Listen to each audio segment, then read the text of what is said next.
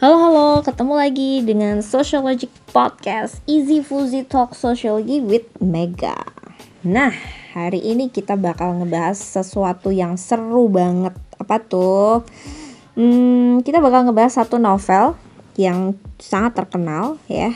Kalau bahasa Perancisnya, Rongbert, uh, kita nyebutnya dengan judul La Peste, karya seorang Albert Camus, seorang sastrawan dan juga dia seorang filsuf yang terkenal di Perancis. Dalam bahasa Indonesianya, La Peste novel ini udah diterjemahin dengan judul Sampar. Kita bakal kedatangan tamu, satu orang spesial yang akan tersambung via telepon. Ya, karena masa pandemi COVID ya, jadi mau gak mau kita kontaknya hanya melalui telepon dan itu akan kita rekam live. Dengan siapa? Salah satunya yaitu dengan Romo Hariatmoko. Beliau adalah seorang dosen di Departemen Ilmu Komunikasi Universitas Indonesia dan beliau juga pengajar sebagai dosen tetap di Fakultas Teologi Universitas Sanata Dharma Yogyakarta. Langsung yuk kita dengerin uh, penjelasan Romo Hariatmoko, atau kalau saya sih biasanya manggilnya Romo Moko ya, karena udah akrab, tentang Albert Camus dan realitas pandemi covid sembilan belas di Indonesia. Let's check it out. Halo Romo, selamat malam. Malam. Maaf Mega mengganggu ini Romo malam-malam. Enggak.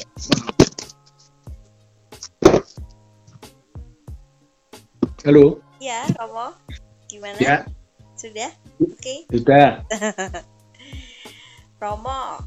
Jadi uh, kita malam ini bakal ngobrol tentang uh, wabah atau pandemi. Yeah. Nah itu uh, ada di salah satu karya sastra yang cukup terkenal, uh, karyanya Albert Camus. Ya bener yeah. Gak? Mega ngomongnya ya. Yeah. Nah, boleh nggak Romo cerita sedikit tentang uh, novel dari Albert Camus ini yang judulnya kalau bahasa Indonesia Sampar. Mega takut salah nanti ngomong bahasa Perancisnya. Iya. Gimana Romo? Uh, maksudnya ceritanya dulu atau uh, mengapa saya memilih ini? Hmm, mengapa Romo pilih mendiskusikan tentang Uh, Albert Camus dan novelnya yang Sampar ini? Oh ya, kan ini kisah Sampar ya, yang sebetulnya tadinya sungguh terjadi di tahun seribu sembilan ratus empat puluh empat, terus kemudian diceritakan oleh Albert Camus dalam bukunya tahun sembilan belas empat puluh tujuh yang terjadi di kota Orong di Aljazair, okay. Jajahan Perancis waktu itu. Mengapa novel Samparnya Albert Camus ini menarik untuk saya uh, pelajari dan juga kemarin saya bagikan di dalam uh, televisi apa itu uh, video, karena di dalam karya sastra itu kalau sastra, karya sastra yang baik selalu ada paradigma kehidupan. Oh, paradigma kehidupan. Kalau orang membaca karya sastra, orang itu tidak merasa digurui. Ah iya iya iya benar benar benar benar benar. Ber, ya no, berbeda dengan ajaran, anjuran atau nasihat atau khotbah itu sangat menggurui. Iya iya betul betul. Cenderung nggak didengerin ya Romo ya. Iya, sedangkan kalau kita membaca kisah, membaca novel, menjajal karya sastra, itu di sana menawarkan model-model tindakan, hmm. contoh kehidupan, cara berpikir dan bersikap, dan kita boleh mengambil sendiri, bisa mudah mencerna dan menarik karena kita tidak merasa didikte dan tidak merasa diperintah atau digurui. Maka itu yang menarik bagi saya, dan di situ ada tokoh-tokoh yang luar biasa yang uh, bisa kita ambil kehidupannya ya. Yeah. Bagaimana seorang tokoh utamanya yaitu dokter Bernard Rieux itu yang mati-matian bekerja tidak kenal lelah untuk membantu menyembuhkan penderitaan para penderita Sampar. Bahkan sampai istrinya yang sakit tbc, dia tidak bisa merawatnya, lalu disuruh berobat di kota lain. Pemberian diri itu luar biasa. Lalu bisa kita lihat juga misalnya orang-orang yang egois, yang tidak peduli untuk kepentingan bersama, yeah. mengejar kepentingan sendiri, ya seperti di tokohnya itu wartawan yang namanya Rongbert itu tadinya hanya begitu tahu ada Sampar ingin segera balik lagi ke Paris karena ingin ketemu kekasihnya. Atau juga misalnya seorang jaksa namanya Otong itu nggak peduli gitu. Ada seperti itu, tetapi jaksa ini Otong itu ketika anaknya sendiri kena, baru dia mulai peduli. Hmm. Kita juga seperti itu kan? Iya, iya betul. Lalu ada tokoh juga yang justru mencari keuntungan dalam penderitaan orang itu, yang namanya Kotar. Kotar itu tokoh yang karena ada lockdown, lalu untung karena dia menyelundupkan minuman keras dan sebagainya. Di situ kita tergambar juga tentang kepanikan penduduk menghadapi, mereka marah-marah, orang mudah tersinggung gitu. Yeah. Itu mirip dengan kita sekarang ini, situasi-situasi itulah yang bagi saya uh, menjadi apa ya, kok terjadi gitu di sini gitu. Sekarang itu kita semua mengalami apa yang ada di dalam uh, novel itu itu. Persis ya Romo, iya. Kondisinya mirip ya. Bagi, iya. Bagi... Lalu juga yang menarik juga kan ada tokoh agama nomor, nah. namanya Paneloux, Romo Paneloux. Itu awalnya dia khotbahnya berapi-api menyalahkan ini karena berdosa, karena uh, hukum, hukuman gitu. Tapi akhirnya dia melunak ketika dia sendiri menghadapi orang yang menderita. Dia sendiri melihat anak kecil yang sakit, yang yeah. anak kecil tahu apa, dosanya apa, sampai harus menderita seperti itu. Lalu dia mulai menarik, tidak menarik diri untuk tidak mengatakan bahwa ini kutukan dari Tuhan. Jadi kehidupan itu kadang-kadang orang itu kalau tidak melihat sendiri, tidak mengalami sendiri suatu uh, musibah atau penderitaan, itu mudah menghukum, mudah menyalahkan. Tapi ketika dia sendiri tersentuh oleh situasinya, baru bagaimana dia bisa. Jadi mengerti, memahami itu bukan hanya di otak. Memahami, mengerti itu juga dalam bila rasa, dalam kepedulian. Itu, Mika. Ya, Romo, seru sekali. Memang, memang kalau baca novel itu lebih lebih menonjok ya daripada dengerin nasihat-nasihat iya, pakar. Iya. Gitu. Karena kita lebih mudah untuk merefleksikan diri dan mengimajinasikan yeah. kondisi saat itu. Nah, apalagi yeah. sekarang kondisinya mirip dengan apa yang diceritakan oleh Albert Camus dalam Sampar. Uh, novel. Yeah. Berarti kalau gitu bisa dibilang novel itu relevan ya, Romo. Dalam artian sangat, sangat. Tetap yeah. banyak uh, apa namanya mendapatkan value dari dari cerita di dalam situ. Nah, kira-kira kalau menurut Romo siapa sih tokoh yang menarik tuh dalam novel tersebut? Yang bagi saya yang menarik tokoh-tokoh ya kalau dari ini kan sebetulnya Albert Camus itu seorang eksistensialis. Yeah. Maka yang eh, yang bagi saya yang menarik ya tentu saja tokoh utamanya Bernard Rieux, tapi juga sahabatnya Jean Tarrou namanya. Ya. Yeah. Bernard Rieux itu yang menariknya misalnya Bernard Rieux itu mengatakan saya tidak mudah mengatakan bahwa ini hukuman Tuhan. Saya sebagai dokter, saya selalu bekerja di rumah sakit, penderitaan dan kematian itu sering saya jumpai. Bagaimana mungkin saya ikut berpikir, bisa berpikir berandai-andai bahwa ini adalah hukuman atau kutukan Tuhan. Bagi saya ini adalah untuk menggugah saya, untuk menjawab penderitaan. Mengajak saya untuk mengatakan ya kepada kehidupan. Itu yang menarik bagi saya, Jean Tarrou bisa seperti itu. Artinya apa? Artinya bagaimana pesan pesan eksistensialisme itu mau mengatakan begini loh. Dalam keputusasaan kita dilatih untuk menempa alasan agar kita bisa berharap. Hmm. Mengapa? Karena keputusasaan dan kegelisahan itu mengembalikan manusia kepada dirinya sendiri. Maka tokoh dokter Bernard Rieux itu hampir putus asa menangani para penderita Sampar yang semakin hari semakin banyak. Yeah. Dia harus berjuang mencari jalan.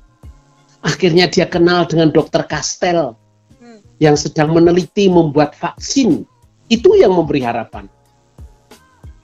Dan kerja kerasnya dan kerjasamanya dengan dokter Kastel dan Jean Tarrou itu akhirnya memberi harapan dan memang benar terjadi gitu loh. Itu di dalam uh, yang menarik dari dia. Berarti dan yang ke, kita ya. tetap harus apa punya harapan ya, Romo. Saya tetap harus iya. positif. Oke, baik. Monggo dilanjut, Romo, selanjutnya. Terus yang kedua, Jean Tarrou ini eh, Bernard Rieux dan Jean Tarrou ini mau kepada kita yang membacanya ingin menyampaikan pesan apa? Hidup itu punya makna. Artinya apa? Punya makna bila kita mau melampaui diri dari yang ada. Jean Tarrou itu berhasil keluar dari egonya. Dan akhirnya dia memberikan diri, bersedia menjadi relawan untuk membantu meringankan beban mereka yang menderita. Jadi itulah dia memberi makna kebebasan itu seperti itu. Jadi kebebasan bukan berarti di dalam eksistensialisme juga kebebasan bukan berarti saya bisa melakukan seenak saya, semau saya. Tapi Jean Tarrou memberi makna kebebasan yang luar biasa. Kebebasan sebagai apa yang istilahnya yang dalam bahasa filsafat transendensi diri. Kebebasan sebagai kemampuan melampaui kepentingan diri. Contohnya apa? Kalau saya diejek, saya membalas mengejek, itu biasa. Kalau saya difitnah, saya marah, itu bisa dipahami. Kalau saya dipojokkan, saya membalas dengan kekerasan, itu bisa dimengerti. Tetapi kalau saya diejek, saya difitnah, saya dipojokkan, tetapi saya mengampuni, itu berarti saya mampu melampaui diri. Saya mau, saya mampu mengatasi diri karena apa? Saya tidak lagi didikte oleh logika timbal balik. Saya tidak lagi disandera oleh kebencian. Saya tidak lagi disandera untuk keinginan akan balas dendam. Itulah saya belajar dari uh, Bernard Rieux dan Jean Tarrou. Bahwa kebebasan adalah transendensi diri. Kebebasan adalah kemampuan melampaui diri kita. Itu kan luar biasa kan? Iya, iya, iya. Ya, ya. Tapi, gitu. Tapi memang baca novel Albert Camus ini, uh, ini ya Romo, apa penuh kata-kata atau kalimat yang metafor ya. Jadi memang harus diresapi benar-benar supaya mendapatkan apa sih maksud ya. dari kalimat Bernard Rieux, dari kalimat Jean Tarrou dan lain sebagainya. Bahwa iya. Sebenarnya ya kebebasan itu bukan sesuatu yang benar-benar bebas, lepas dan iya. biar seenak kita sendiri gitu. Iya. Nah itu kan jadi, terjadi sekarang ya. Iya. Nah, kita sering mengatakan wah kita terbatas kebebasannya. Tetapi iya. kan mau dikatakan di sini kan eh, di dalam penderitaan itu justru kita dihadapkan suatu apa namanya untuk mengambil keputusan, untuk komitmen. Iya betul. betul. Disitulah kebebasan. Bahkan dikatakan di dalam uh, eksistensialismenya Albert Camus itu uh, yang menarik dia kan juga seperti Sartre kan juga bebas mengatakan begini. Sartre itu waktu Perang Dunia Kedua, saya sungguh-sungguh pertama kali merasa sungguh-sungguh bebas ketika di bawah pendudukan Jerman. Menarik kan? Iya. Bagaimana mungkin pada saat dijajah dia merasa bebas? Artinya apa? Di dalam situasi ambang batas, di dalam situasi terpojok kepepet, kita mau tidak mau harus ambil keputusan. Dan keputusan itu melawan atau berpihak. Nah, dia mengatakan saya melawan. Jadi kebebasan itu terasa ketika kita sudah tidak bisa apa-apa dan harus mengambil keputusan. Keputusan. Justru pada saat itu kebebasan itu dirasakan. Itulah eksistensialisme menarik bagi kita. Karena di situ eh, saya berhadapan dengan dengan kebebasan itu. Gitu. Iya, berarti itu. Kalau kondisi sekarang itu bukan kita berdamai ya Romo, tapi lebih kan kalau kemarin itu kan Uh, riuh di media itu karena presiden uh, menyampaikan istilah kita harus berdamai dengan virus gitu kan, maksudnya yeah. bukan literal berdamai. Kalau yeah. kita mengaj- apa ya merujuk atau mengingat tulisan dari Albert Camus lebih kepada bagaimana kita harus bersikap selanjutnya karena life must go on gitu kan ya Romo. Ya. Yeah. Atau istilahnya begini loh, semakin situasi itu menindas, semakin situasi itu sulit dan tragis, semakin mendesak kita untuk mengambil keputusan. Dengan demikian, kebebasan diartikan kemampuan untuk melawan, untuk menentukan, untuk komitmen. Dan disitulah situasi ambang batas itu menjadi cermin kebebasan saya. Saya memilih untuk melawannya. Ya. Betul. Itu, itu, itu menarik bagaimana lalu bagi kita artinya.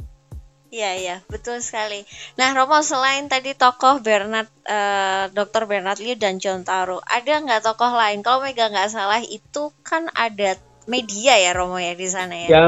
Media yang tadi dibilang egois. Ya, jadi media itu harusnya kan dalam situasi seperti itu, atau seperti kita ini, membantu, meringankan, tidak membuat gelisah, tidak mudah membuat mencari berita yang hanya sensasional gitu loh. Nah itu yang di, diangkat di uh, di novel itu adalah bagaimana mereka hanya memberitakan yang sensasional gitu. Misalnya lalu tiba-tiba ada tikus yang mati, ada enam ribu tikus yang mati, ini menakutkan. Nah, semua orang kan jadi panik gitu. Iya betul. Ya. Sekarang lalu, kan kayak gitu ya Romo. Iya. Uh, kalau ini apa namanya kita melihat ke kondisi yang sekarang ini kan. Media itu hampir setiap hari, setiap pemberitaan itu selalu memberitakan tentang uh, pandemi. Di satu sisi memang memang media tugasnya dalam menginformasikan ya Romo ya. Iya. Di sisi lain kalau menurut Romo, uh, apa itu nggak bikin semakin ini ya, apa namanya orang itu merasa bahwa uh, semakin tertekan gitu secara psikis misalnya.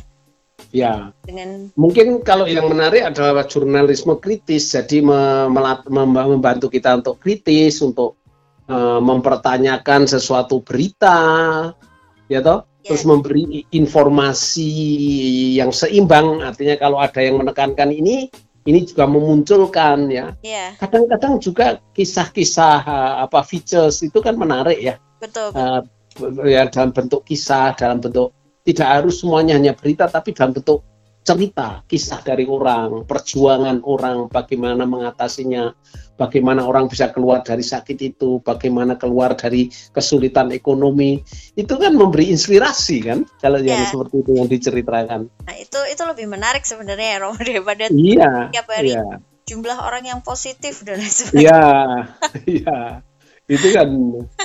Oke lah itu boleh di bagian uh, halaman berapa atau di dalam kalau dalam uh, dalam anu ya tidak jangan yang di pertama lah kalau di apa itu di di internet ya toh. Iya biar orang nggak shock duluan baca beritanya. Iya. Oh iya Romo satu lagi nih uh, kalau tadi apa namanya berbicara tentang tokoh-tokohnya sebenarnya mereka juga tertarik untuk melihat ada nilai yang lain gitu selain persoalan kebebasan selain uh, apa namanya tadi melawan ya melawan kondisi yang tertindas sehingga kita harus segera mengambil keputusan ada uh, tentang solidaritas ya. Ya. Ya. Bagaimana di masa pandemi ketika wabah itu menyerang kota tersebut itu ada warga-warga yang membangun solidaritas karena ya landasan karena kemanusiaan. Nah kalau menurut Romo gimana itu Romo? Ya itu misalnya contohnya ya uh, orang seperti Jean Tarrou. Di dalam penderitaan seperti itu, dia membuka pelatihan untuk pelayanan kesehatan, untuk menangani pelayanan kesehatan. Banyak orang yang memberanikan diri menjadi relawan, ada pula yang ikut pelatihan pelayanan kesehatan untuk menghadapi kalau ada orang dekat yang kena, ya toh, bagaimana harus dilakukan pertama kali. Ada yang model tekun berdoa, oke lah, itu reaksi yang banyak orang biasa lakukan. Tapi juga di sini kita akan melihat bagaimana eh, situasi seperti itu membantu kita membangkitkan semacam bahwa kita tidak sendiri. Nah, itu dia. Dan membangkitkan semacam bela rasa, solidaritas sampai pada itu ya. Dan ini terjadi loh di tempat kita, tapi sering kurang mendapat sorotan, uh, sorot, ya, Romo, ya? sorotan ya. Hmm. Misalnya itu kan keluarga-keluarga yang uh, membuat makanan dibungkus, lalu dimasukkan tas, lalu dicantelkan di depan rumahnya, yeah, siapa yeah. yang membutuhkan, ya toh? Yeah. Itu luar biasa toh, generosity seperti itu. Yeah. Lalu uh, saya terkejut juga ada pedagang yang jualan sembako, yeah. kan ada orang kaya mau memborong semua. Terus dia mengatakan, tidak boleh meskipun dengan harga mahal. Saya ingin menjual kepada orang-orang yang butuh hmm. dengan harga yang sepertinya. Itu kan luar biasa. Betul. Ungkapan melawan ketidakadilan. Lalu orang yang uh, apa, solider dan uh, ikut membantu perawat yang ditolak untuk pulang rumahnya. Ya, ya. Terus ada yang oh, bagaimana simpati banyak orang datang ketika ada perawat yang mau dikubur. Akhirnya ditolak oleh tempat desanya itu ya, di daerah Jawa Tengah di Ungaran itu, itu misalnya itu kan suatu bagaimana orang menjadi peka, orang menjadi mudah tersentuh ya, yeah. dan dan di situ kita sekarang ini tenaga medis seperti perawat, dokter itu sangat sangat dihargai betapa mereka menjadi uh, istilahnya itu yang menghadapi di front paling depan kan, yeah, betul. Banyak korbannya dan sebagainya, sehingga kita menjadi menghargai. Saya senangnya itu masyarakat mulai sangat menghargai kepada mereka yang berjasa bagi masyarakat. Dan kita sekarang mulai tahu siapa yang sebetulnya sungguh-sungguh berjasa dalam ya. situasi sulit seperti ini. Jadi itu konsep mengatakan konsep mengatakan ya kepada kehidupan itu adalah um, ya. menjalani benar-benar dan dan menumbuhkan kembali ini ya Romo, apa empati ya, ya mungkin ya. Mungkin saya ya. Mega bisa bilang itu adalah empati antar manusia. Jadi memang banyak banget kondisi-kondisi uh, yang membuat kita akhirnya mengingat bahwa oh ya masih ada orang baik ya di dunia ini, saling yeah. satu sama lain. Dan istilah saya di dalam keputusasaan dalam situasi tragis, kita ini kan diajak apa ya, mengatakan ya kepada kehidupan, itu afirmasi kehidupan. Itu seperti apa ya, saya itu membandingkan itu seperti yang dikatakan oleh Albert Camus. Yeah. Afirmasi kehidupan itu selalu diwarnai oleh bayang-bayang kematian. covid sembilan belas ini adalah sebetulnya bagi kita adalah bayang-bayang kematian. Tetapi jangan melihat negatifnya, artinya saya melihat seperti hanya yang dilihat bayang-bayangnya. Albert Camus mengatakan tiada matahari tanpa bayangan. Jadi marilah kita yang kita nikmati, kita lihat, yang kita tatap mataharinya. Tetapi bahwa di, di balik matahari ada bayangan, itu selalu ada. Karena apa? Hidup pada diri kita sendiri itu memberi makna. Justru kita diciptakan supaya hidup ini memberi makna kepada menil, kepenuhan nilai. Dan kepenuhan nilai itu akan muncul di dalam perjuangan kita, dalam solidaritas kita, di dalam menghadapi Uh, apa itu ketakutan dan keputusasaan dan penderitaan ini. Maka dengan dengan apa dengan menghadapi kehidupan ini, istilahnya itu kita mendapat martabat baru. Yeah. Nah, martabat baru itu apa? Kita sebagai manusia itu selalu memiliki harapan. Dan yang kedua, kita berani mengatakan ya kepada bayang-bayang, eh, menghadapi ya kepada kehidupan untuk menghadapi bayang-bayang kematian itu. Jadi bayang-bayang itu kita hadapi dengan komitmen pada kehidupan, memberi makna pada kehidupan, peduli kepada sesama, solider kepada yang membutuhkan. Maka dengan berjuang, sepertinya kita diberi kepenuhan nilai itu. Itu loh. Iya, iya. Seru-seru. Menarik, menarik Romo. Itu kayaknya novel itu baru ini ya Romo muncul kembali ya, maksudnya. Oh ya, jadi bestseller lagi, ya. jadi bestseller lagi. Orang jadi mengingat bahwa oh pernah ada cerita tentang seperti ini ya, karena. Ya. Dan yang menarik kan refleksinya dan bagaimana tokoh-tokohnya itu menghadapi situasi gitu loh. Iya betul. Itu kan membantu kita sebetulnya siapa kita. Kalau kita membaca itu, ya. kita saya termasuk kategori orang-orang yang, yang mana lah gitu ya. loh. Lalu kita bisa bercermin gitu, hal bagaimana seharusnya kita berbuat sekarang ini gitu loh. Sehingga tidak hanya istilahnya apa ah ya pokoknya dengan keputusasaan kapan selesai ini kapan selesai, padahal sekarang ini juga kita harus ke- mengambil keputusan dan bertindak. Jangan menunggu kapan ini selesai. Artinya kalau sekarang berarti kita uh, ya itu tadi ya life must go on tapi dengan tetap memperhatikan Uh, apa protokol kesehatan gitu kalau yang sekarang ikuti gitu. Protokol kesehatan dan sekarang kita harus dalam situasi kesempitan seperti ini apa yang bisa saya buat apa yang apa, apa bagaimana kita memberi makna hidup kita dan juga sesama kita.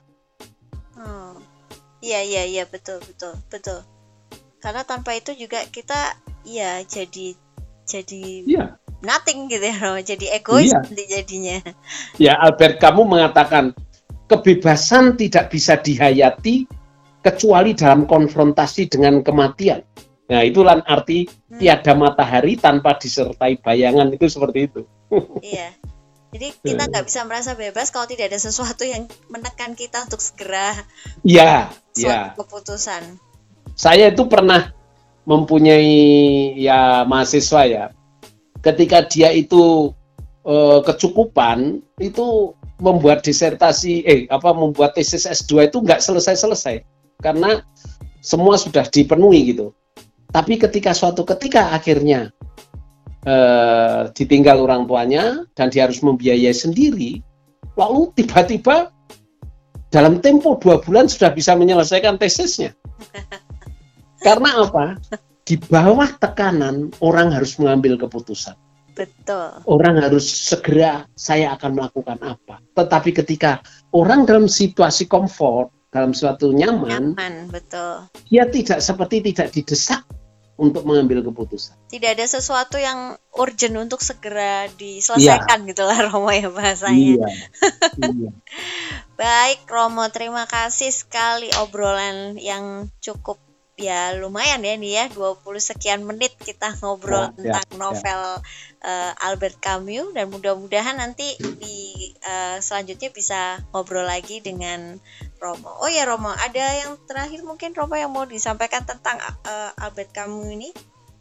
Dari Saya Romo kira saya. Itu hanya tantangan untuk supaya kita bisa istilah kebebasan mengisi sebagai suatu komitmen gitu dan tidak cepat-cepat mengambil kesimpulan bahwa kalau ada penderitaan itu seakan-akan itu hukuman Tuhan. Apakah Tuhan menghukum kita dengan itu, ya toh? Iya, iya. Ya, tapi Art- bahwa kemana saya menjawab kehidupan itu harus dilihat. Artinya tetap harus ra- ini ya mengandalkan rasionalitas juga ya Romo, enggak? Iya. Enggak ya. Selalu segala sesuatu itu karena azab dari Tuhan. Iya, iya. Oke, baik. Dan ini Dan yang menarik juga kan penderitaan itu membantu orang untuk agar tetap rendah hati. Iya, betul.